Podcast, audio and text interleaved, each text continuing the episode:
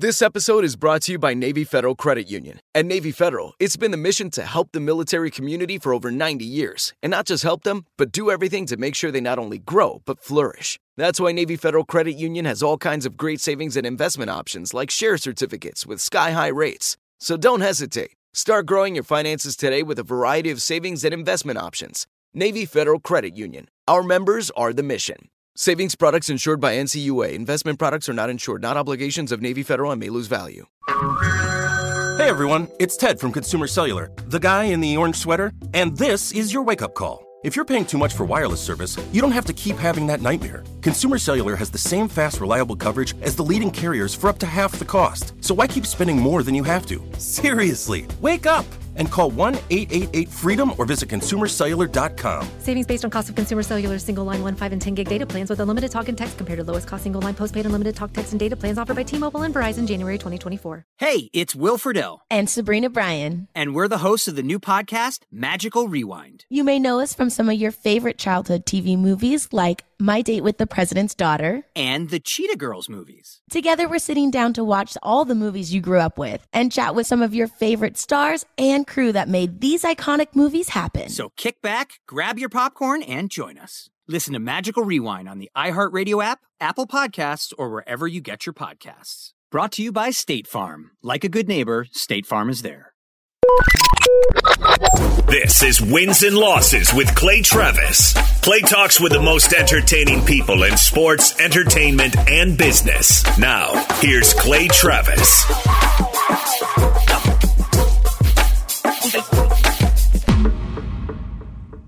Welcome in uh, the newest Wins and Losses podcast. Uh, if you haven't signed up for it yet to go listen to everybody else, I think you're going to love them, whether it's Jason Whitlock, whether it's Washington State football coach Mike Leach, commissioner of the Southeastern Conference Greg Sankey. We're kind of intersecting the world of sports, media, politics, and business and telling stories about how people ended up where they did, the wins and losses along the way for the process of uh, their lives. And this week's guest is Dave Rubin. He's at Rubin Report on Twitter. He's a man of many talents, uh, and you guys may have watched us together on YouTube on his show before. We've had a lot of great conversations. We met a couple of years ago during the uh, the, the, fallout of my uh, my comments on CNN. Uh, would you have ever known about me if you hadn't seen that clip? Did you had you been cognizant of me existing before that? I think I had come across your name a couple of times. Yeah. I don't think I was following you yet. Right. But when I saw that moment with you and Brooke Baldwin. I was kind of like, whatever is going on here, and, and Yeah. as you know, I, I am a sports guy, but just because my life has gotten so busy now, Right. and the politics thing has just kind of taken over, like I just don't have as much time for that anymore. Right. But I was like, whatever this guy is up to, that moment was so exactly.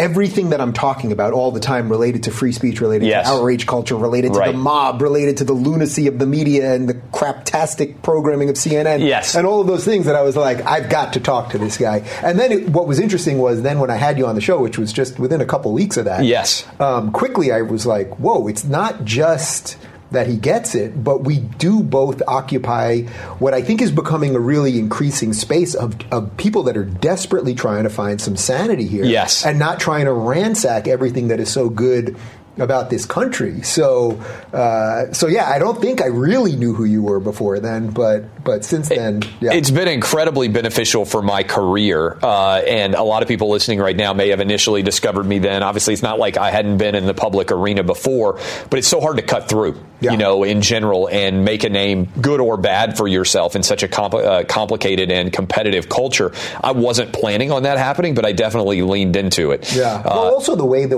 they book those shows Uh, Yes. is also an impossibly difficult thing to figure out. So, for example, I just told you. So, you, so we're in my studio right now, Yes. and we just taped my show. And I told you I'm doing Tucker tonight on Fox, Yes. and I go on Fox now probably once or twice a week. I'm not paid or anything. Yes. I'm not a contributor, but I always find that they let me say whatever I want. Tucker puts me on live. Yes. We don't we don't do a pre-interview anymore. There's none of that. They trust me.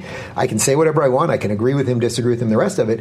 But then people will say to me, "Well, Rubin, you don't go on CNN, you don't go on MSNBC," and it's like they don't invite me. I- Right. you, you want me to just? I literally took a picture when I was in New York last week. I don't know if you saw this on Twitter. Yeah. I tweeted a picture of a selfie sitting downstairs at the Time Warner Center, which is where CNN's upstairs. I, was- Yes. I was at Whole Foods. Take a picture of myself. I said, "Hey, I'm here. I'm happy to come on." Yeah. you know, but they, but they don't want to. And- and really that does uh, get to so many things that we talk about about which way tolerance is sort of veering these days, Yes. and it's not the side that you think or that you've been trained to think that it's going in. You know. All right, so I want to get into your background because Yeah. one of the things we love to do on this show is figure out how someone ends up where they are. So, kind of to set the scene for people listening right now, we are sitting in your studio in your Los Angeles uh, abode here, which is phenomenal. You do a couple of different really popular shows on YouTube. You distribute them. Uh, you've had a tremendous amount of success. You're working on a book now. Uh, you've got a lot of opportunities. You just mentioned you're going on Tucker Carlson. You got a ton of different media opportunities all happening at the same time, right? Which is a good place to be on.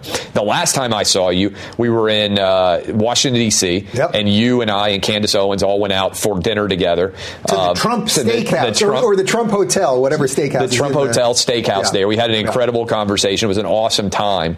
Um, and so I want to circle back to you grew up where? Like the very beginning. You grew up in New York, Yeah, is that I- right? I'm a true New Yorker. I Yes. when people say they're New Yorkers, there's very few actual New Yorkers, but I was born in Brooklyn before it was cool hipster Brooklyn. It was still crappy Brooklyn. Yeah, that's right. where my dad and my grandparents were from. Uh, when I was three years old, we moved out to Long Island, which was that was the dream for if Yes. you were, if you were a, a city, New York City or Brooklyn or Queens person, the dream was you could move to Long Island, maybe to Westchester or to Right. some suburban part of Jersey. Uh, my folks moved us out to a little town called Syosset, which is basically smack dab in the middle of Long Island. Yes. Uh, exit 43 on the LIE. And uh, so I grew up in Long Island. I went to college in upstate New York, SUNY Binghamton. My dad was very clear when I was applying for colleges. I wanted to go to Syracuse because I wanted to be a sports broadcaster. Yeah. I wanted to be on ESPN. And Marv Albert went there, and Bob Costas went there. Mike and- Tirico, and- and a lot of guys, and yes. all those guys went there. And my dad said, if you go to a SUNY school, meaning an in-state, State University of New York school, we'll pay for it because it's about nine grand Yes. all in a year. And he said, if you go to a private school or out of state, it's on you. Yep. I think maybe he was going to make up the difference. You know, he would have taken care of the nine, and then I would have had pay over. And Syracuse at the time was about 25 grand. It's probably something like 60 grand. Right. So No kidding. Yeah. And I remember thinking, I was like, I would love to go there. I want to be on Sports Center. It was the heyday of Sports Center. when, Yes. uh, Kilborn was was new and fresh and funny Before Olbermann And went crazy. before Olbermann, yeah, he was great. Him and Dan Patrick. They were that was- incredible. that thing was Yes. amazing. I loved every moment of it because it was funny, it was edgy, it was rev- irreverent. But basically, I was like, well, I can either go to college for free and hopefully figure out a path in Yeah. life, if I was even thinking about it that much at 17 years old. Right. Or I can go to this place, but then have a hundred thousand dollars worth of debt. If I had only known now that the Democrats were going to, you know, pay off my debt, maybe I would have done it. But uh, and then I lived after that. I lived in Manhattan, uh, pretty much right out of college. After a year back with my with my folks, lived in Manhattan for about fifteen years, and that's when I started doing stand up and all that. And lived there until uh, February first, twenty thirteen, when I moved to LA. And this is like Hotel California. You can get in, but you can never get out. So All right, so Trapped. that is a uh, that's an awesome run through. Now, at SUNY Bing- Binghamton, what did you Yeah. major in? And how would you describe your academic performance while there? Yeah, I majored in political science. So I like to say that Ben Shapiro and I are basically the only two poli sci majors that Yes. actually Use their poli sci degrees, Poli yes. sci degree. Um, but I remember that most of my political science classes. Everything that we were taught, it was like, but none of this works. Yeah, right. It, it really was like that. Like Very theoretical, like yeah, like they, but they'd be saying these things. They would be saying these things about this is how the government's supposed to work, Yeah. and separation of powers and all these things. But but they would always veer at the end towards, but none of it really works this Right. way, you know. And but I I didn't have. You know, a lot of people I think have sort of, uh, or younger kids now. Like when I go to colleges now, I meet these kids, and even younger high school kids, who are so passionate, so driven. When I think that that a college kid is coming up to me and going, "Whoa, you know, I just read Jordan Peterson's book. Yeah, right. Watching your show, and I listened to Sam Harris talk about atheism and Joe Rogan and da da da da, da and that they're putting so much investment in their in their intellectual Yeah, it's amazing. worth.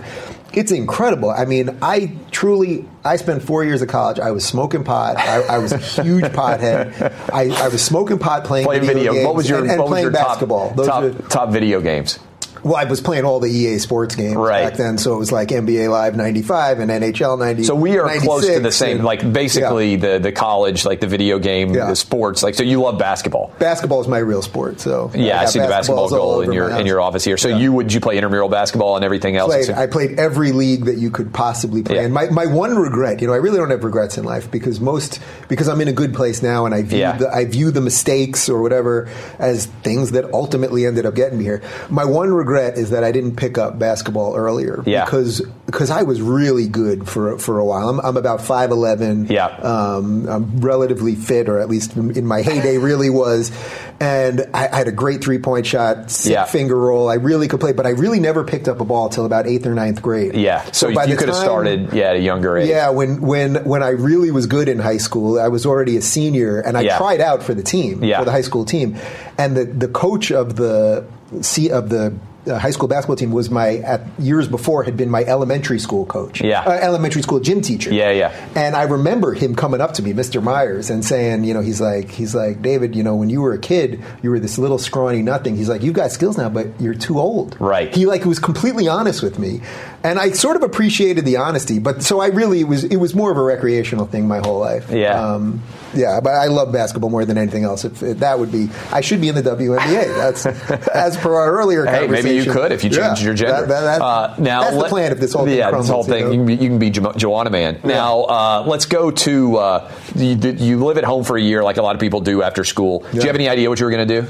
So you got a poli sci degree. poli sci degree, and in that year, well, I was a video game guy. So if you love video games, what do you do? I started working at Electronics Boutique, which you may know as Oh, GameStop. yeah. Oh, or, yeah, or yeah, you're yeah, my yeah. age, basically. So Yeah. Electronics Boutique, which most of the people listening to this became Working at a mall, or GameStop. So I was in the Broadway Mall in Hicksville, Long Island, and uh, I was assistant manager, and I moved more Pokemon Gold than anybody in '97.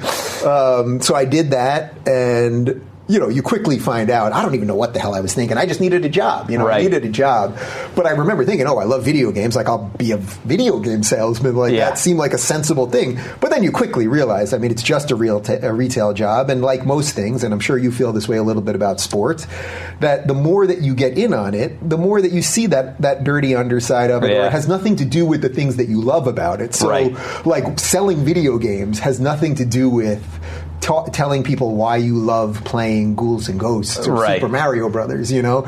So uh, what I started doing though was literally the last thing that I did in college, senior year. I had, my finals were over. I had Yeah. already my bags were packed. I was heading home. I had to finish to finish out uh, my required courses. I had to take a public speaking class. Yeah. And all I had to do was give a 10 minute talk on whatever, whatever it is that I want to talk about.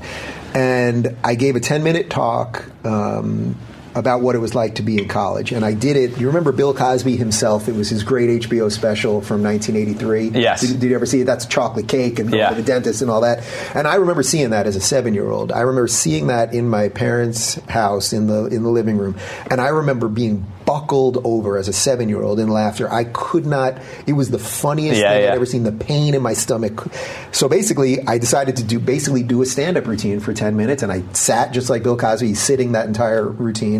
Uh, and I told them what it was like to be in college, and I talked about hooking up, and I talked about drugs, and I talked about going to class, Yeah. and blah blah blah. And half the class was laughing, and half the class was looking at me like I was crazy. The, the Right. professor completely thought I was nuts. Um, but from there, I was like, "Whoa, that that feeling of making people laugh. There's nothing better than that." And a week later. I was at my first comedy club that I had never even been to a stand-up Yeah. club. I, they said, you know, I called this place New York Comedy Club. They said if you can bring five paying customers, we'll throw you on stage, and that's what I did and I was hooked. I, I was beyond hooked. I mean, like a like a drug in the best sense of it, hooked. So how often would you be doing stand up comedy? So the first couple years, I mean, this is very similar to most of how comedy went back then. So comedy, obviously, like most industries, has had its ups and its downs Yeah. and everything. And most people, when they think of like the golden years of comedy, you really think of like sort of the late '70s, '80s, into the very early part of the '90s, where every comic, basically, from Louie Anderson and Tim Allen and Ellen DeGeneres and Jerry Seinfeld and Richard Lewis, basically you could get on the Tonight Show, you could work the clubs for a certain amount of Yeah.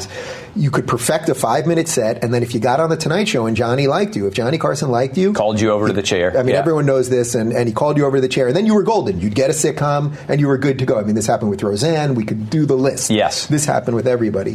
When I started, so I was out of college in 98, so I started in June of 98, so it's 21 years basically this month. Um, that bu- that bubble had burst. I mean, majorly. They they always look back. The the night that they say the comedy bubble burst is when Andrew Dice Clay uh, sold out Madison Square Garden, and basically everyone was announcing his jokes with him. You know, Jack Yeah. and Jill went up the hill, Yeah. and then everyone tells the rest of the joke. You know, and the, and that that was sort of symbolic of how the whole thing crumbled. And then comedy clubs started closing all over Right. the place because also television made it more uh, ubiquitous, so you didn't have to go to clubs anymore. Yeah. And, and, you know, it's just like anything else. We're, we're in industries right now that are massively changing. right? So, um, so what happened was to go to comedy clubs. Uh, or to perform at comedy clubs for a while, it was bringer shows. So if you just brought a certain amount of bodies, and right out of college, as someone that grew up in New York, I had bodies. So Yeah. for the first two years, I could just get people a couple times a week to just show up. But eventually, you run out of steam on that, and then uh, so that lasted, let's say, two years of a couple nights a week. And you're working f- anything else or just Yeah, so I was working as uh, so I did the video game thing for a while. I interned at the Daily Show also a Oh, year okay. a year after college. I forged a letter from Binghamton University. I faked their Yeah. letterhead, and I said that I was a professor in the communications department or something. And I recommended myself to get to get an internship at the Daily Show. So I'm interning at the Daily Show during the day, which was a re- really interesting time to be there because John had just taken over from Kilborn. Yes. and I loved the Daily Show from Kilborn because I Right. loved Kilborn. Uh, but it was a really bizarre time because try to picture two public people with with different uh, personas than those two guys. Yeah. Kilborn is the most smug, Yes. you know, into himself, whatever. John is the most self-deprecating person Yeah. ever. So the staff was in upheaval, and writers Right. were getting fired left and right, and all that. Um, but then over the years of doing stand up, I mean, I did every odd job you can think of. I mean, well, first off, I cleaned up comedy clubs and cleaned bathrooms and literally the lowest kind of level jobs. I would have done anything to get on stage, and I did do anything. I mean, I, I bartended, I, I uh, worked at catering companies, I used to hand out merchandise for promotion companies on the streets. Just anything I could do to make a buck to go by. For one year, I, I had an office job at a PR company in, in New York.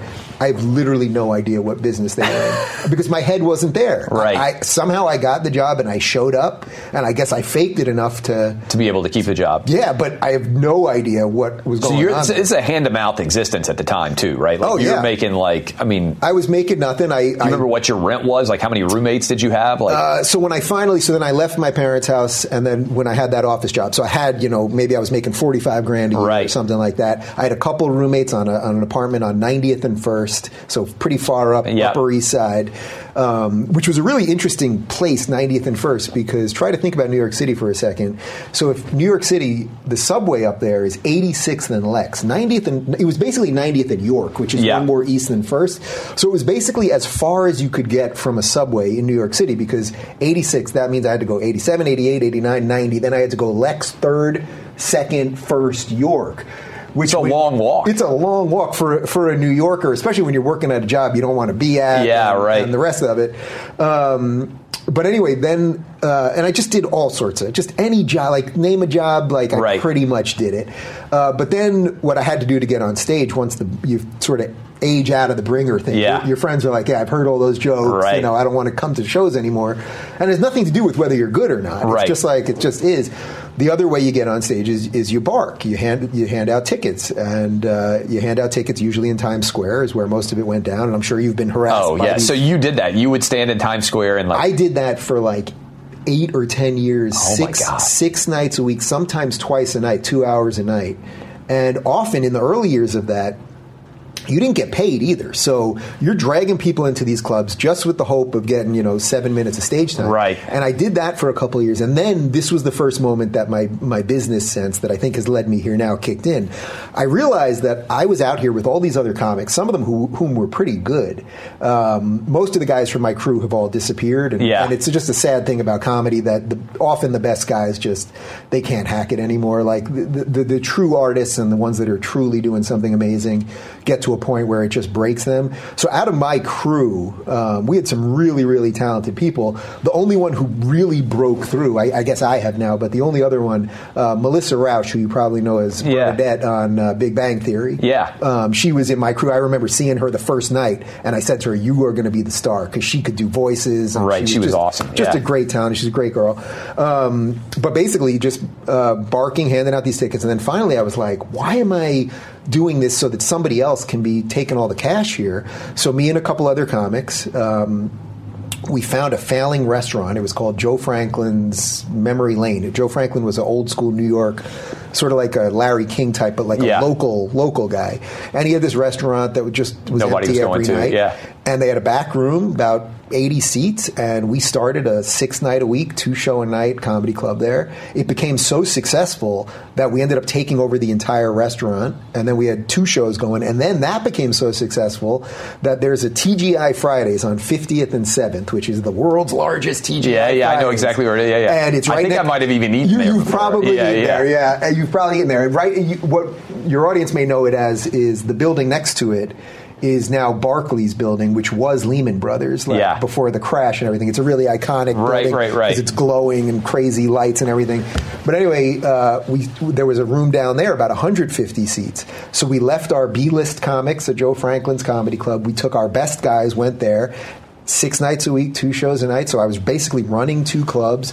I was making real money. We were splitting the First money. time you actually started to make real money. First time I started making real money, I was we were splitting money between the comics, so comics started making money. We had no management, so I was doing 25 minute sets when most guys were doing 6 minute sets. Yeah. We did we did great stuff and we actually became so successful that the reason it ended was because of our success because then the big clubs realized, "Whoa, these comics, they're just dragging people in off the street. You know, we're literally just pulling people in. Yeah, yeah. You know?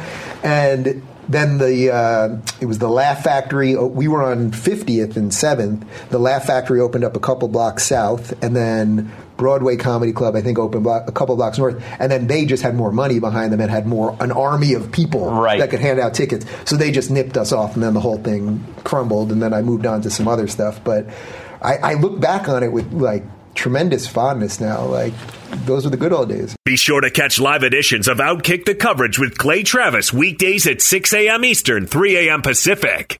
This episode is brought to you by Navy Federal Credit Union. At Navy Federal, it's been the mission to help the military community for over 90 years. And not just help them, but do everything to make sure they not only grow, but flourish. That's why Navy Federal Credit Union has all kinds of great savings and investment options like share certificates with sky high rates. So don't hesitate. Start growing your finances today with a variety of savings and investment options. Navy Federal Credit Union. Our members are the mission. Savings products insured by NCUA. Investment products are not insured, not obligations of Navy Federal and may lose value. Hey everyone, it's Ted from Consumer Cellular, the guy in the orange sweater, and this is your wake up call. If you're paying too much for wireless service, you don't have to keep having that nightmare. Consumer Cellular has the same fast, reliable coverage as the leading carriers for less. And for a limited time, new customers receive their second month free when they sign up and use promo code MONTHFREE by May 31st. So why keep spending more than you have to? Seriously, wake up and call 1 888 freedom or visit consumercellular.com. Taxes, fees, and other third party charges will apply. See website for additional details. Tired of restless nights? Meet Leesa, the sleep experts. Here at Leesa, we know that good sleep is essential for mental, physical, and emotional health. That's why their mattresses are made for exceptional comfort and support, catering to every sleep need. Check out Leesa's Sapira Hybrid Mattress, named Best Hybrid Mattress five years running. Sleep hot? The Chill collection is built with cool to the touch top fabric and layers of high density comfort foams, all intended to remove excess body heat while maximizing comfort. With Leesa, getting a new mattress has never been easier. Delivery is free, and you have 100 nights to try out your mattress in the comfort of your home. Don't spend another night dreaming of better sleep. For a limited time, save up to $700 off select mattresses plus two free pillows. Go to leesa.com forward slash iHeart for an additional $50 off mattresses and select goods. That's L E E S A dot com forward slash iHeart. Exclusions apply. See leesa.com for more details. We're talking to Dave Rubin at Rubin Show on Twitter. This is the Wins and Losses podcast. I'm Clay Travis. Do you remember having a moment where you're like, I don't know if I'm going to continue as a comedian. Like, was there any kind of epiphany moment where you were like, this, and, and maybe what age? Like, how, how does that happen? How do you end up where you are now? Because you obviously, in order to be a comedian, you have to really put your heart and soul into it, right? Into performing you, for you have years. To, you have to give it everything you've got. And, you know, it's funny because most of your audience listening to this, pro- if they know me, they probably don't know me from comedy. Yeah. It's actually only in the last year now that I'm getting back into comedy and I'm selling out clubs across the country. And I'm telling you, truly, Clay, you got to come sometime. Yeah. I'll, I'll bring you on stage with Yeah, because yeah. I usually, what I usually do now, because I'm selling out these clubs, I do about an hour solo and I'm really just messing with the crowd. I do a ton of Right. incorrect stuff and, and, and talk about all social justice and all this nonsense Yeah, that we yeah, talk yeah. about. And then usually I bring on a friend at the end. So I've brought on Jordan Peterson, I've brought on uh, the Weinstein brothers and Ben Shapiro and a bunch of people. And I just get people to, to see us in a, in a different way. Yeah. Uh, we'll do it. So we'll do it Oh, in I'd love to do it at some point. I, I Yeah, need next to time get- you're in Nashville, Yeah, I need to get back to Nashville. That, that picture, by the way, in my bathroom, that's from The uh, Ryman event. Yeah. Yeah. Um, so I remember right around when these two clubs opened on both sides of us, and suddenly our numbers were dropping, and we were going from 150 people at a show, then it was 80, then it was Yeah. 40, then, and then suddenly it was like seven. Yeah. And the money was gone, and it was depressing, and all that. I remember thinking one day, like, could it be possible that I've given everything I have into this, and I'm good at it, and I'm good. I was I, one time I was. I, they told me I don't. I don't know if this is totally true, but I was the youngest comic ever passed at the Comedy Cellar, which was the Comedy Cellar down on Bleecker Street. It's like that's like the primo club. Yeah. that's like the really the one that matters in the city. That's like the hip cool club, and I was. Right out of college, got passed there immediately. If anything, I got passed too early because you should have a lot more years behind Yeah. you to really do it at that level. Um, but I remember thinking, could I give something, everything I've got, be good at it, have done everything, be doing something different and real and all of those things, and then have it not work? Could that be what reality is? And when I started coming in, when you start, I think everyone has some moment like that in their life when that thing that you've believed in comes into conflict with reality. Yeah. And I remember there was this other comic his, his name is Brian Baumley. He he was a decent comic, not great, decent. Yeah. I, I've seen him a couple times over the last couple of years, and he's he's just a normal guy now. He's got a regular job and a family. He lives Yeah. in Jersey. He's happy. Um, but one of those nights, as that was kind of all crumbling around us, he said to me, and he almost had a tear in his eye. He said, "Dave, this wasn't supposed to happen to you," and I was like, "Oh." Like he kind of was looking around, like, yeah, some of these guys are good. He, Yeah, like, right. I'm okay. But he's like, Dave, you're good. Like this wasn't supposed to happen. And I remember, like, like I felt a pain, like in my heart, like holy shit. It, it's and it's- you're how old at this point? This is probably like late late twenties. Yeah. this might have been even early thirties at this point. Yeah, it was probably early thirties. Yeah, I mean, you're grinding away for a decade at this, like Yeah. giving it your all. I gave it everything I had, and then and then from that point, then I started realizing, okay, there's got to be a different way to do this, and this is where I think it makes sense, sort of how I ended up here, because then I started realizing, you know, none of these guys are getting on the Tonight Show anymore. You know, like when Yeah. Leno when Leno took over the Tonight Show. There's no stories of Leno putting the comic next to him Yeah. and the guy getting the show. Maybe that's a fault of Leno. Maybe it's just the way the business was changing, the way the economics of people Yeah. were getting less sitcoms because there were more reality shows. I mean, whatever it is. But I started thinking, this doesn't make sense. You've got guys in comedy clubs all trying to perfect this five minute set so that they can get on a show that doesn't put them on, so that they can get a sitcom that doesn't even exist anymore, you know? And from that, I was like, there's got to be another way to do this. And also the way I had always done stand up. Yeah. People used to say to me, like, do you have a tight five? And I'd be like, I don't have a tight five, but I have a freaking great half hour. I Yeah. got a messy half hour that will be like nothing you've ever seen before. And I, and I never had any stage fright or I could Right. get up in front of a thousand people and just whatever popped into my head, I could just kind of figure out something. It's just the way I've always done it. And every, you know, everyone does it different. There's a, did you ever see the, uh, the Seinfeld documentary Comedian? It's- Yes. He put it out Yes. after when he, uh, finished the sitcom. There's a great moment with him and Garry Shandling, and they're driving to a gig, and Jerry's got his notepad, and it's like you know, like Hitler would have been proud of Yeah, like the yeah. precision, you know. And Garry and J- Jerry turns to Garry, and he's like, "What do you have?" And Garry pulls out like this crumbled piece of paper in his pocket. He's like, "I think I was going to do this," you know. And like, so I was much more that Yeah. version of it, and it just depends what you like and what your creative process is Right. and all that. Um, but then it was at the beginnings of when MySpace was starting, and I heard this word podcast and a few other things. And then I just started just being a little more active in that world. I thought if I could just get a couple followers in this world, now Twitter's starting. Yeah. If I could get a couple of people to start following me, well, you go to a comedy club, it's like no matter how funny you are, they're going to go, ah, you know, that guy who went on fifth out of the eight, you know, he had brown hair, he was kind of funny, but they're not going to remember your. You could Right, kill, yeah. you could you could do a Carlin esque Perfection, perfect, yeah, yeah. and they just won't remember who you are. It's just how it is.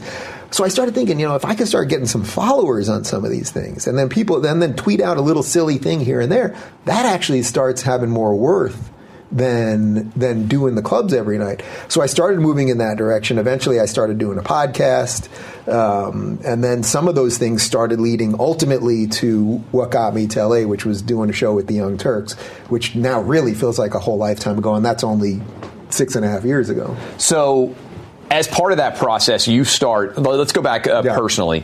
So, uh, you're gay. I don't think that's Yeah. a, a massive Yeah. secret. When did you? It's by far the most boring part. yeah, yeah. But when did you like sort of beco- come out, for lack of a better term? Was this during college? Was it before college? Like, Well, it's funny. uh, You know, I'm you know I'm writing my book right now. Yeah, so yeah. I, I, it's not that personal, my book, but I am actually relating. One of the things that I'm really trying to do is relate being in the closet about sexuality related to a political closet Yeah. that I think so many people are in right now. Right. I'm sure a huge amount of your listeners are in that, where they're going, I have a couple thoughts that are outside of wokedom, Yes. and you're calling me a I don't think Donald Trump is Hitler. Yeah. and it's like you But maybe think that, but you're like, I better not say that at work because you know. And think about that. Think think how what that does to the average person when you can't say something that you think. Right. So that's what I'm really trying to do with a good portion of the book is, Yeah. is relate these two things. because you're a gay comedian, and Yeah. most people, when they hear gay comedian, they think like, "Oh, that guy's got to be like the wokest person on the planet, right?" Yeah. And and you're probably surrounded by.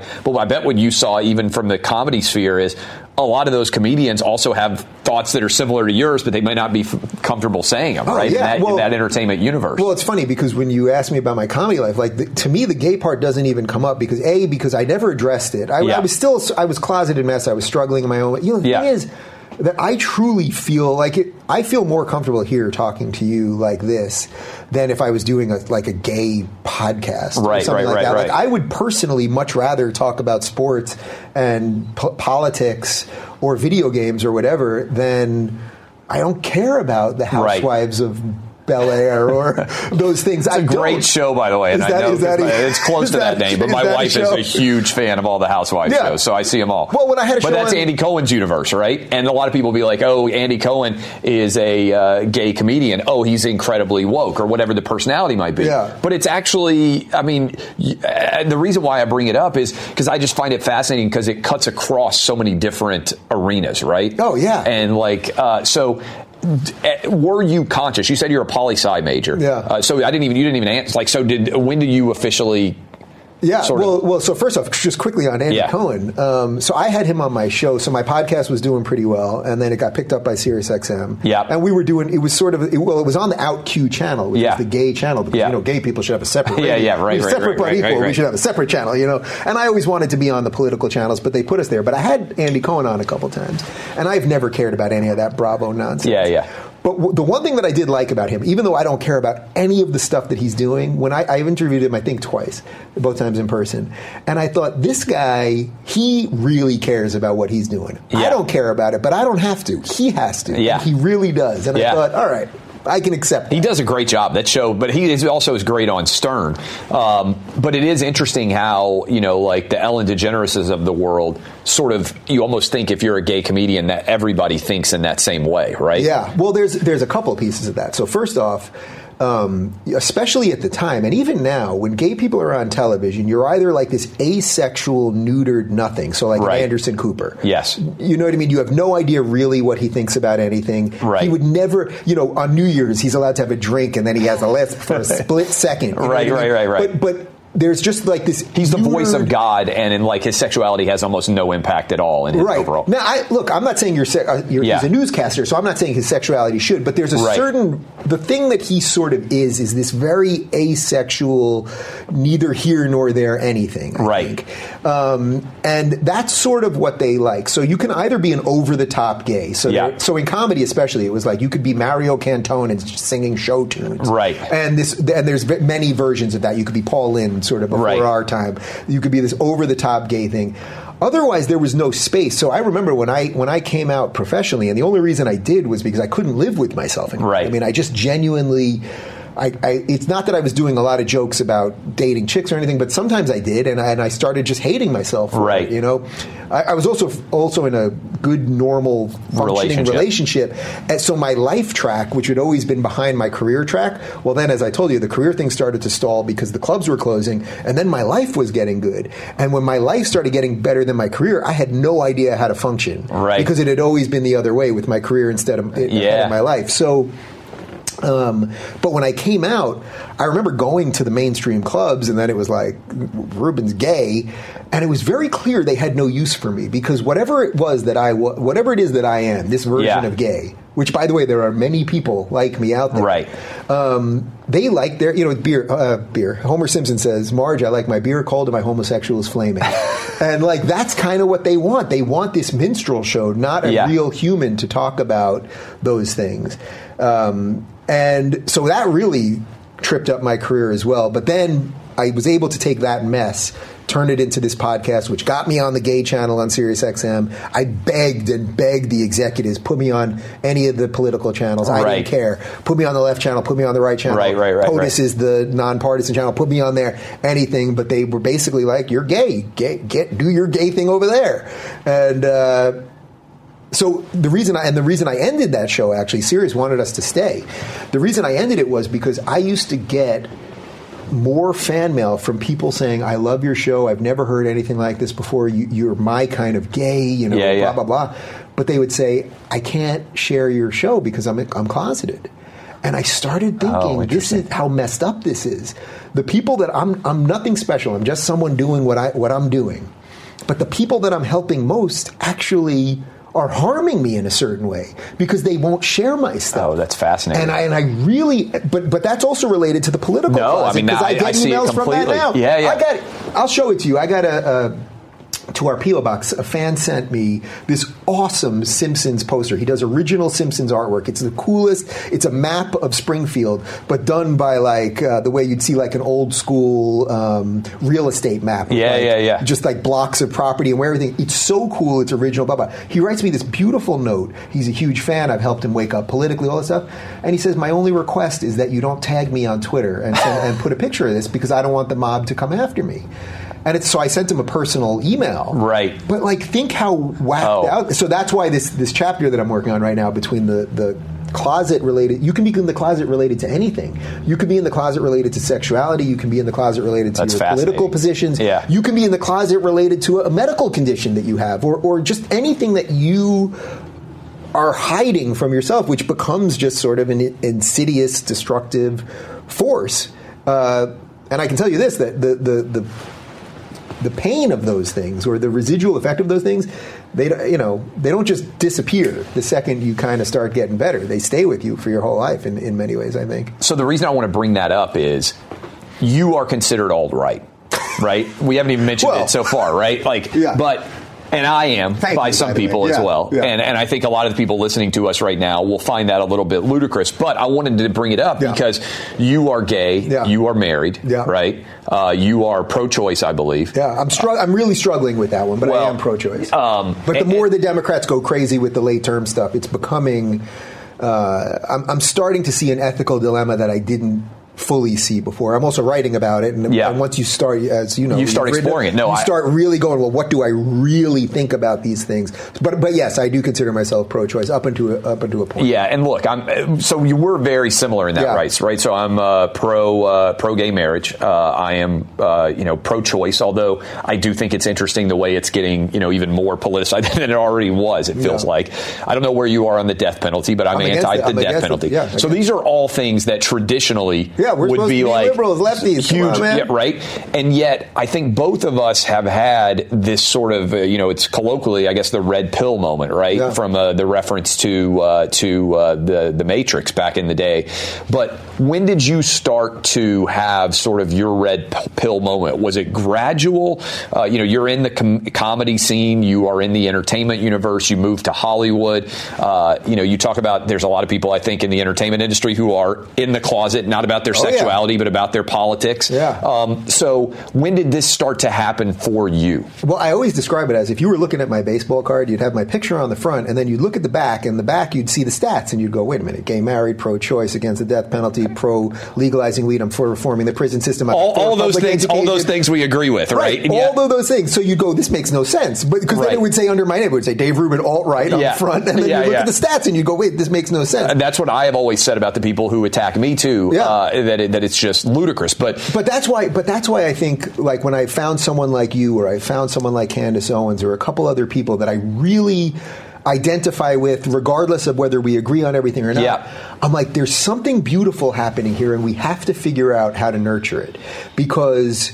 We come from, you know what I mean? I'm a lifelong New Yorker. You're from Nashville. You're more Yeah. in the sports world, blah, blah, blah, straight, gay, all those nonsensical markers. Yes. But it's like, intellectually, we connect. yeah. and and and that thing there's a it's not a coincidence that we're both thriving right now in crazy times. That's not a coincidence. Right. it's, actually evidence that we're doing something right. But but to answer your questions there were a couple moments that really broke me out of it. Now i come from a family of new york liberals. Yeah. but but not woke liberals. They were Right. liberals in the best sense of it. They were liberals. My parents now are liberals in the jfk sense of liberalism. That's Yes. not what your country can do for you. That's what you can do for your country. They loved mayor ed koch who was a good old-fashioned liberal. They loved daniel patrick moynihan Yes. um, real liberals that, that liberals meaning live and let live but the government has some use, utility Yes. to do certain things right um, I think what happened to me was when I moved out here, and I was still I was a liberal and a lefty and the whole thing. It was when gay marriage was really hot, so before it got passed. And I started working at the Young Turks, and they were pretty far left progressive network. But they were so slamming their fists down about gay marriage in such a passionate way that for, for, something that was so personal to me that I thought these these are liberals on steroids, and it was good. It struck me as good. It's like maybe maybe liberals just needed balls, and that's Yeah. what these people had, and all that.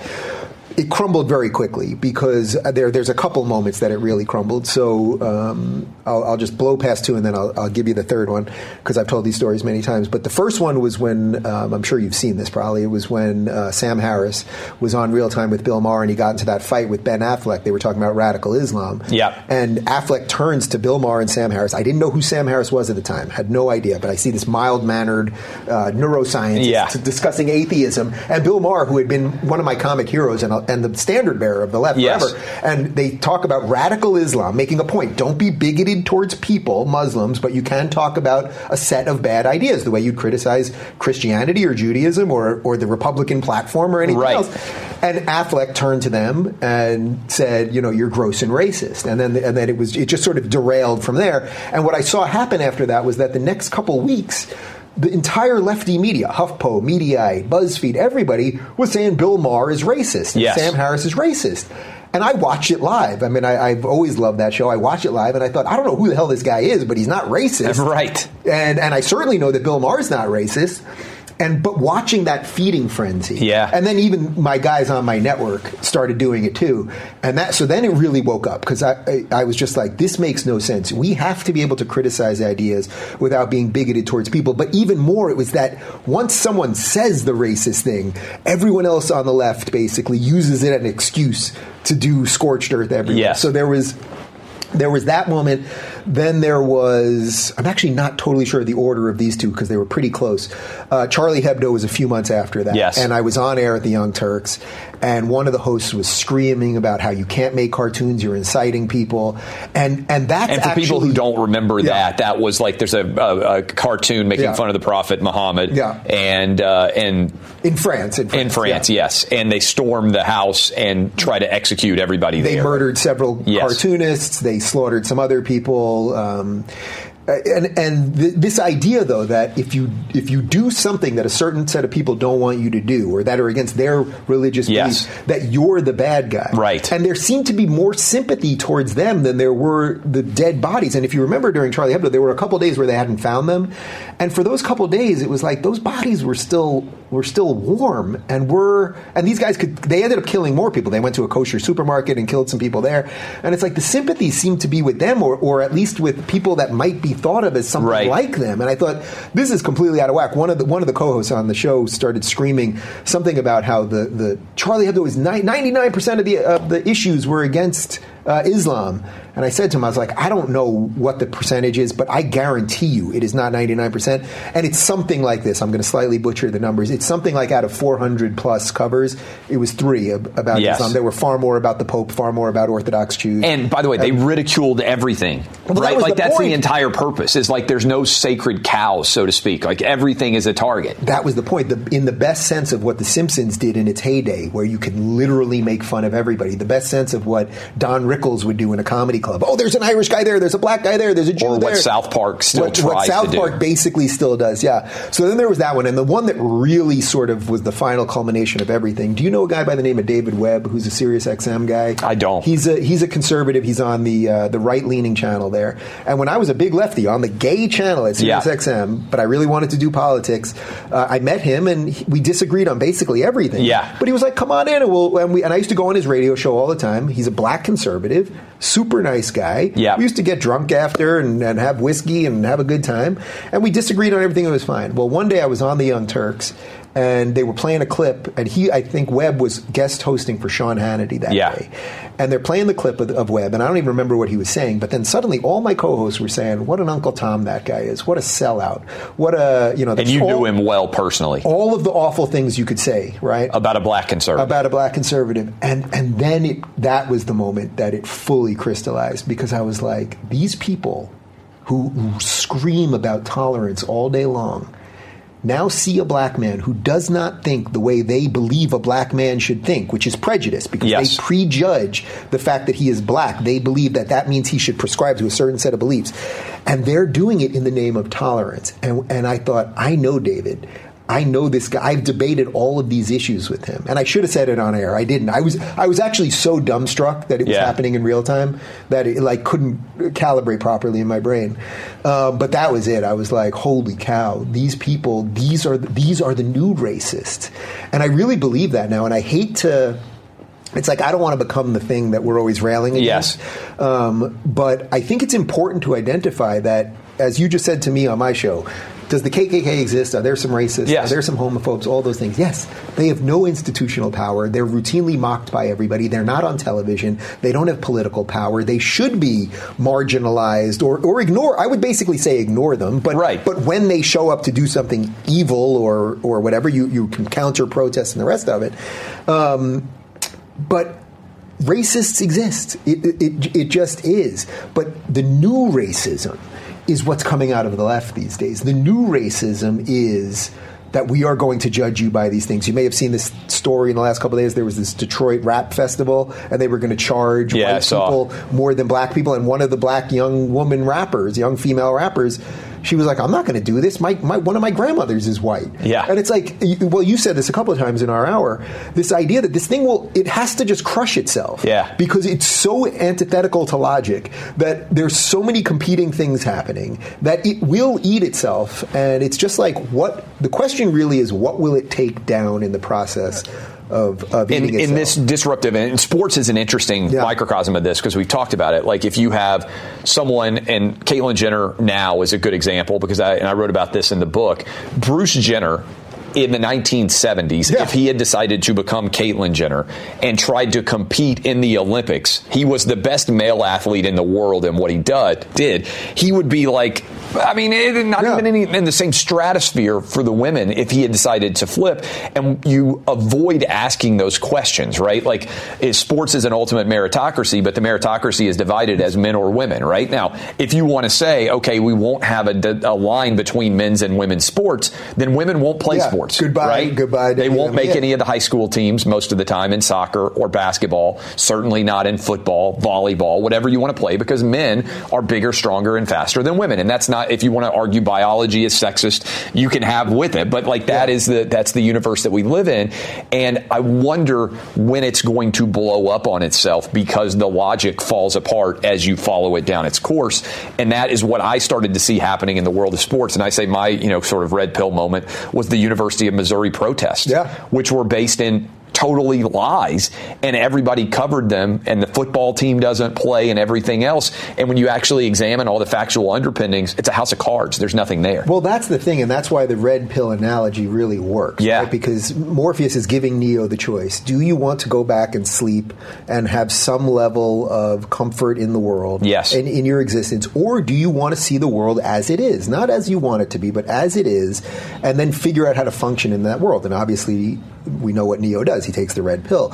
And I think for most of the people that probably like what we do, I think what we're doing at the moment is um, this is another thing I'm writing about is we're giving there's a, there's a major bravery deficit in the world right now. Yeah. I don't know exactly why it is. It has something to do with an amorphous mob that will come and destroy. people are terrified of losing their jobs over a facebook post or a twitter post And then it's like, so guys like us come around, and I don't know what it is. Like maybe we, we could do, we could get a whole crew of like twenty of us and do like a mass therapy session. Yeah, we yeah. all find out that you know when we were all seven years old, the bully came around and, and you guys didn't let him bully. Like like Yeah. some something. Who knows what it is?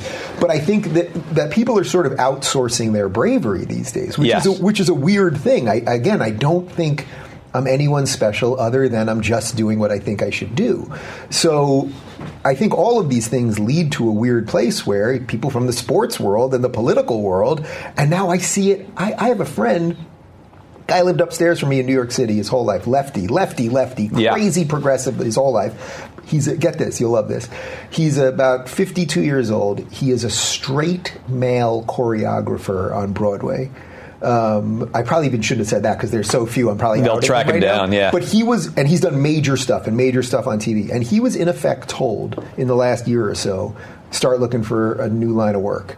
Because why would anyone ever hire a straight male choreographer, straight white male Yeah. choreographer? Now, ironically, if you care about diversity, That's the diverse one that thing, bring, yeah. because they're all gay. They're Right. all gay, and, and most of them are not white anymore, and all that. Nobody cares. Nobody cares Right. about you. Do you care? I mean, that's the thing. They've tricked everyone into thinking that we all care about these things, and I, you know, it's like I just traveled the world for a year with Jordan Peterson. And I'm supposed supposedly he's alt right, and we're Yeah. you know speaking of angry racists, and it's like all it was a love fest like you could not believe every single night, every single night. Fox Sports Radio has the best sports talk lineup in the nation. Catch all of our shows at foxsportsradio.com. And within the iHeartRadio app, search FSR to listen live.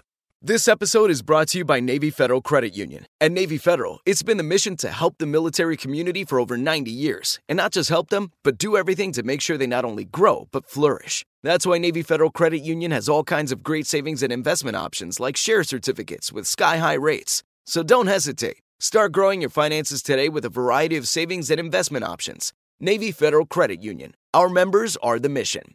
Savings products insured by NCUA. Investment products are not insured, not obligations of Navy Federal and may lose value. Good sleep should come naturally, and with the new Natural Hybrid mattress, it can. A collaboration between award winning mattress brand Leesa and home design favorite West Elm, the Natural Hybrid is the culmination of these two companies' shared values premium materials, meticulous craftsmanship, and sustainable practices. Made with natural latex, responsibly sourced natural wool, and environmentally safe foams, the Natural Hybrid elevates your sleep sanctuary. Indulge indulges your senses and supports a greener tomorrow. Plus, when you purchase the natural hybrid, you're also helping fuel Leesa's work with shelters and those in need. Since 2015, Lisa has donated more than 40,000 mattresses to ensure children and families have a safe place to sleep. Don't put off a good night's sleep any longer. Get a Leesa mattress today for a sound sleep tonight. Visit leesa.com slash iHeart. That's L-E-E-S-A dot com slash iHeart. Like many of us, you might think identity theft will never happen to you. But consider this there's a new identity theft victim every three seconds in the U.S. That's over 15 million people by the end of this year, equal to the populations of New York, Los Angeles, and Chicago combined. Even worse, identity theft victims often don't even know they're victims. That's why Lifelock Identity Theft Protection alerts you to identity threats, even the ones that don't show up on a credit report, like data breaches, fraudulent bank transactions, loan and credit card applications, and crimes committed in your name. If your identity is stolen, your own dedicated Lifelock US based restoration specialist will work to fix it. Lifelock protects you in ways that you simply can't on your own. Join now and save up to 25% your first year at lifelock.com slash news. That's lifelock.com slash news to save up to 25%. Identity theft protection starts here. You talked about the way that the Bill Maher story was covered by like the Huffington Post and all these Yeah. different places. You regularly get attacked in the media. I regularly get attacked in the media. Why do you think that happens? Well, I think that that because we just went through and said like all of the things like if you put our political beliefs on Right. a baseball card on the back, you would be like I'm curious why that is because I think both of us are very middle of the road, right? But in a weird way, we're the biggest threat to them. And that's an interesting So- point. Right. So if you're middle of the road now, and especially so the one the one identity politics thing that I have over you is the is the gay thing. Yeah. Right. So they. So I have think- none, by the way. so I'm just have- a straight white guy. I'm, I'm Right, like the, so the- on the sort of- on the victim victimization pyramid. I'm I'm nowhere near the top. Right, Right. so they can pin you a little bit more easily. They, Yeah. You know what I mean? Like that. That's a little bit more easy. The reason that that I get as much hate as I do, and I'm even seeing it from some of the good liberals now, where they're turning on me a little bit because it's something that you referenced earlier uh, on my show. Is they they will always try to throw something else under the bus to extend their life, their shelf life, basically, and that's what they're always doing. Now, what they I don't know if they know it or not, but ultimately you're just pulling the the pins out from underneath your own your own foundation. Let's say. Um, I think basically what's happening here is that for me, it's like they look at the baseball card, gay guy, blah, blah, blah, all these liberal beliefs, but I survived. I talk about their nonsense and I survived. And not only did I survive, I thrived. Yep. So they really have to extract a high cost on me. So when, when they're throwing down hate on me, it's not really that they're trying to destroy me anymore. I do think in some ways I've, I, I want to knock on wood when I say this, but I sort of feel like I've, I've crossed a threshold. You survived. Where I'll, where I'll Yeah. be okay, right? And I know how to deal with it. What they're really trying to do is signal to everybody else. You see what we're going to do to you if, If you, you try to this? skid him. And that's why the hate on Candace is so out of control. All Candace is doing. Look, I don't agree with everything she said. She sent out a tweet about um, if you burn the flag, you know, you've got like a year to like give up your citizenship. Yeah, yeah, yeah. Over the top and nuts. And by the way, I'm having dinner with her in a couple weeks, and I'll bring it up. You know, Yeah, it's yeah. like and people were like, "You better condemn her, publicly condemn her." Yeah, like, yeah. I don't walk Public around public- condemnation I is a better publicly condemn my Yes, friends. You know, it's like I can disagree for everything that they disagree with. Yeah, right? it's like it's so stupid, but but like we disagreed we, when we went out to dinner. I don't think she would like. They had the uh, the Guardians of the Galaxy guy had lost his. Do you remember the Disney? Oh right, James Gunn. Yeah, Yeah, and I was like, Yeah. I think they gave it back to him They now. did, they did. And my thing is like, I don't want to set the precedent of going through every single word that everybody's ever said. The guy's a good director, right? I Mm-hmm. loved Guardians of the Galaxy 1 and Guardians of the Galaxy 2. Same thing, Kevin Hart, I think, is a pretty good comedian. I think he should have been able to host the Oscars. Of course. Notwithstanding what he said 10 years ago on Twitter, right? So he makes some gay jokes ten years ago on Twitter, and then. uh, I mean, this is this is how perverse and twisted this thing is. He then goes on Ellen DeGeneres, America's favorite lesbian. He Yes. goes on her show. She says, I, You're I good. I understand, yeah. And then what do they do? They try to destroy her. for accepting his apology. And it's like, what, what do you people want? You people mock religious people all the time, and yet religious people have a redemption narrative. Yeah. Have some Forgiveness forgiveness. matters. All of these things. Yeah. You guys have become far worse than than those things. What the hell was the question there? Uh, no, I was. We were tying in, like talking about the the the why the targets. Like, Oh, so I so I think partly it's that. So I've escaped. Candace's message is black people don't have to be Democrats. Any sane person would think that's a that's totally not- reasonable message. but but they have to extract a high cost on her. You can't just be a, a black girl saying what you think and just walk out there and Yeah. say, right. So they so they and say that, that modern liberalism has actually caused more problems. You know, I mean, like, Yeah, trust me, it, it's not fun for me to say that. Right. You know, and I, I, I say this all the time. I would love to be proven wrong here. If Yeah. the ending of my story and my success is that the left somehow reconstitutes itself, brings brings the roots of liberalism back, and I my choice was, which is what I say all the time now. I see so much more opportunity on the right to talk to the never Trumpers as well as the MAGA people, as well as the conservatives and the Yeah. libertarians and the ANCAPs. There's such an interesting fight of ideas happening over there, and I get invited to all of these things.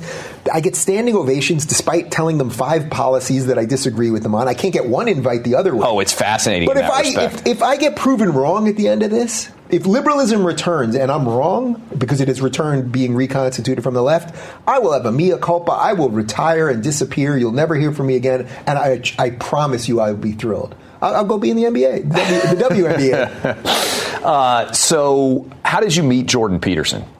And how did that tour come about? And what was that experience like on your life? And for people out there who might not know Jordan Peterson because they, they're listening to us right now, Yeah. who is he? And and kind of how did how did he climb in relevance? So Jordan is a Canadian psychologist who had a clinical practice, and as well as he was teaching at University of Toronto, but he had taught at Harvard before and had a great academic career for like 30 years. But a normal, Brilliant guy, but a normal dude otherwise. yeah, a normal academic career. Like Yeah. was not somebody chasing fame or any of those things. Right. Then a couple years ago, there was this bill trying to be passed in, in Canada, Bill uh, C-17, which would would have criminalized either by uh, financial penalty or potentially even jail if you misgendered someone.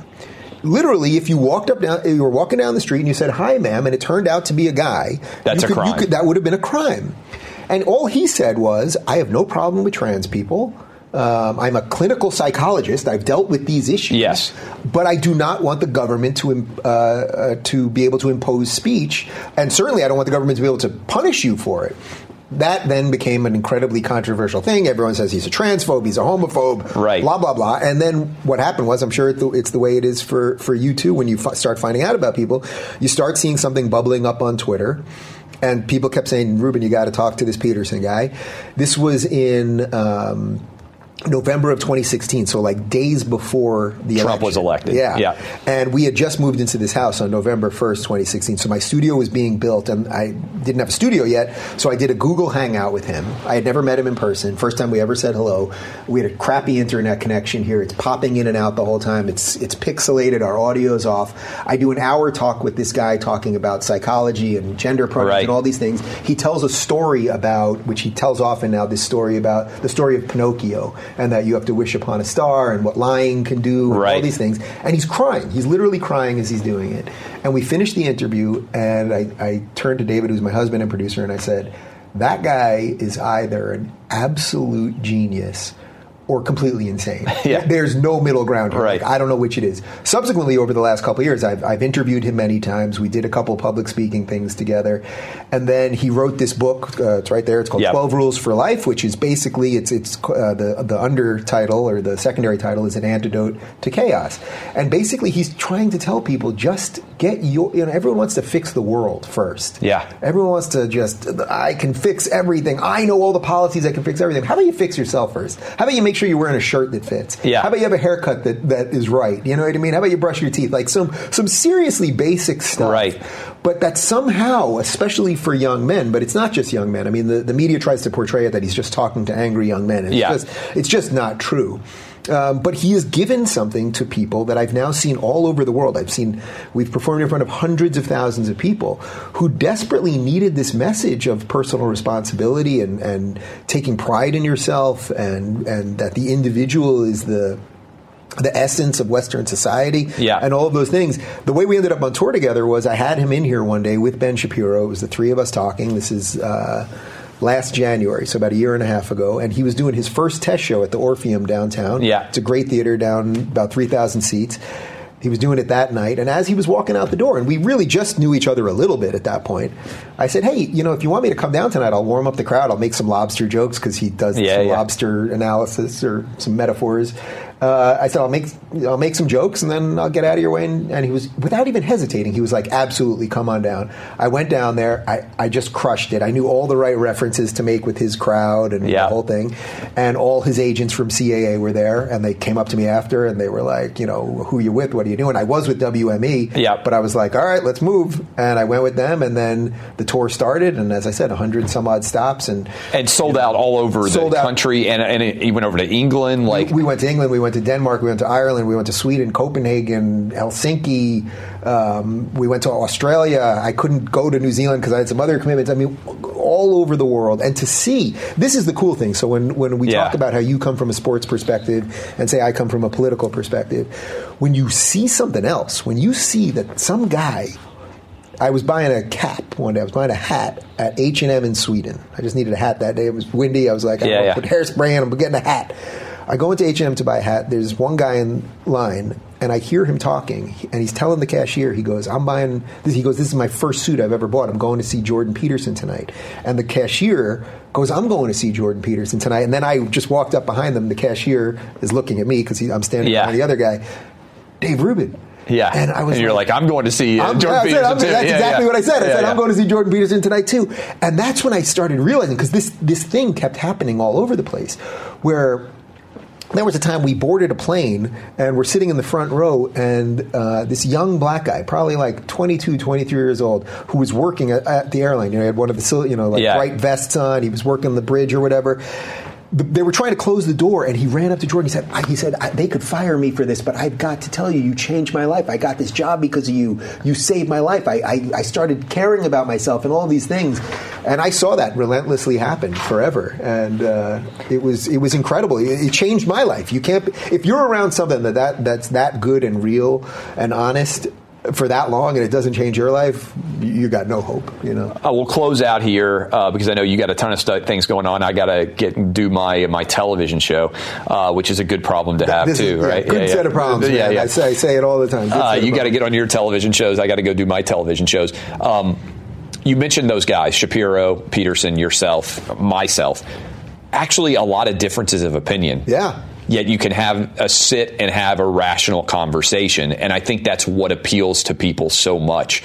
Why do you think rational conversation has suddenly become the province of what would people would say the Republican Party? It would have been the exact opposite 20 years ago. Yeah, right? so look, these things ebb and flow, which is why I would tell people not to become too attached to a party. Right. It's a party. If you're attached to a party, you're just attached to a platform, which is really just attached to a person. Yes. And so you shouldn't be attached to that. What you should be attached to would be a basic set of ideals. So in my case, I believe that this, the, the ideas that I talk about, about classical liberalism, I believe are the right set of ideals. Um, it would be a whole other show to really dive, in, Yeah. dive into all that stuff. But Shapiro, for example, so Shapiro is an Orthodox Jew. He Yes. has a religious belief that is against gay marriage. Yes. Now there are Christian conservatives that have that belief, and evangelicals. And as a gay guy, you're not offended by that opinion, right? Like you can. Ha- that is the very opinion that society for thousands of years Yes. held. Now, I could run around and think that everyone that existed before me was an evil, bigoted homophobe Right. and a bigot, uh, you know, racist, and all these things. Or, and, and this is really what I believe. So, one of the nights um, that Jordan and I were doing a different show in LA, I said to Ben, I said, why don't you come on stage tonight? And we've had this running thing where Ben and I, in this very studio, which is in my home where I live Yes. with my husband, where I know Ben disagrees with me from his own personal religious perspective. But by the way, he takes the libertarian approach when it comes to policy. So he's, he wants religion out of it. So I, I'm okay with that. I, Right. I- we got 320 million people in this country. They're allowed to believe what they want. They can't legislate my life. Right. But we've had this running joke about uh, that Ben won't bake me a, a gay wedding cake. Yeah, yeah, yeah. So I said, Ben, why don't you come on stage tonight? You'll do your. I'll bring you on. You'll do your thing. And I said, why don't you bring me a cake on stage? So I go up there, do my thing for 10 minutes, crowd's going nuts. Um, and then I said, we got a surprise guest, Ben Shapiro. He walks out with a cupcake. People are going bananas. I mean, bananas. he then, he says a couple things about giving me this cake. Then he does a Jordan Peterson impression. He walks off. Crowd goes nuts. And I'm in a room now, 3,000 people celebrating the fact that these two people have, have, have a different view on life. Right. But can break bread or cupcakes Yes. with each other. I then look onto, you know, we tweet the video out and a couple of pictures of it, and, you know, 95% of it good, but because I get so many tweets, There's hundreds of tweets from tolerant progressives saying there's the self-hating gay and the homophobe, and who's more pathetic, or some version of that, or, or just Right. you know the, all the other words that they can say about us. And this is the flip that I think most people have to understand about tolerance. So why has it become so rare? It's because the this woke thing has become a secular religion, as my friend Peter Boghossian calls it. There is no redemption narrative. None of those things exist. They they want. There's a reason they want to destroy history. There's a reason they want to redefine words like owner when it comes to NBA owners. There's a reason that they want to take down monuments. There's a reason that they want to. I mean, ISIS. What does ISIS do? It goes into Syria and it blows apart things that have existed for thousands of years. Wait until they come for Mount Rushmore because they will. The Obama Library, which is being built now, when the radical woke radicals, if ever, if they win, they will take that down because he was against gay marriage. You mentioned the one, uh, which I think is is the one for the next generation. When they find out that we ate meat. We used to kill cattle who were putting methane out into the CO2 and da da da da da. They will look at us the way you might look at your grandparents and think, oh, they didn't know asbestos was was killing them, or like some version of all of those things. So that's what we have to fight. And and and by the way, I do think that most people are pretty freaking decent. I think that most people want to live in a society with other people. I would much rather talk to people I disagree with. Um, as a rule, when I go to colleges, I, I do a talk for like an hour, and I always, every single time without exception, I say, if you disagree with me, you come up first to ask a question. Yeah. and it's like. I keep getting invited by conservatives, but I can't get any of these tolerant lefties or liberals to invite me. Maybe, maybe they will one day. you know. Last question Yeah. for you. We're in LA. We had a couple of earthquakes. Uh, we're in your studio, and looks like so far the, the lights we're okay holding on. yeah. Uh, but uh, what do you think? You said you were a big NBA fan or grew up a big basketball fan. What do you think about Kawhi and Paul George to the Clippers, and now LeBron and Anthony Davis, the Lakers? Will you go to games this year? So I'll give you one just quick NBA thing. I think I told you this last time. So my, my hero in life uh, was Clyde Drexler, Yeah. who was on the Blazers for years and lost in the finals a couple times, then lost in the Western Conference Finals. And when he was thought of as much older, he was traded to the Rockets and won the championship that year. And that um, that story always stuck with me. That this guy who I loved, who was who was amazing, but but because he was in Portland, was sort of ignored by the media, and he wasn't Jordan. He just Yeah. wasn't Jordan. Right. He played the same position and wasn't Jordan. But and he kept getting close, kept getting close, but then finally got there. It became ingrained in me that if I kept doing something, I would get there. And this is in contrast to there one of my best friends who was a comic by the name of Mike Singer, and you've never heard of Mike Singer, not because he wasn't a great comic, but he was from Chicago, and his whole life he was a huge Cubs fan. And this is before they won the you know the World Series in the last couple of years.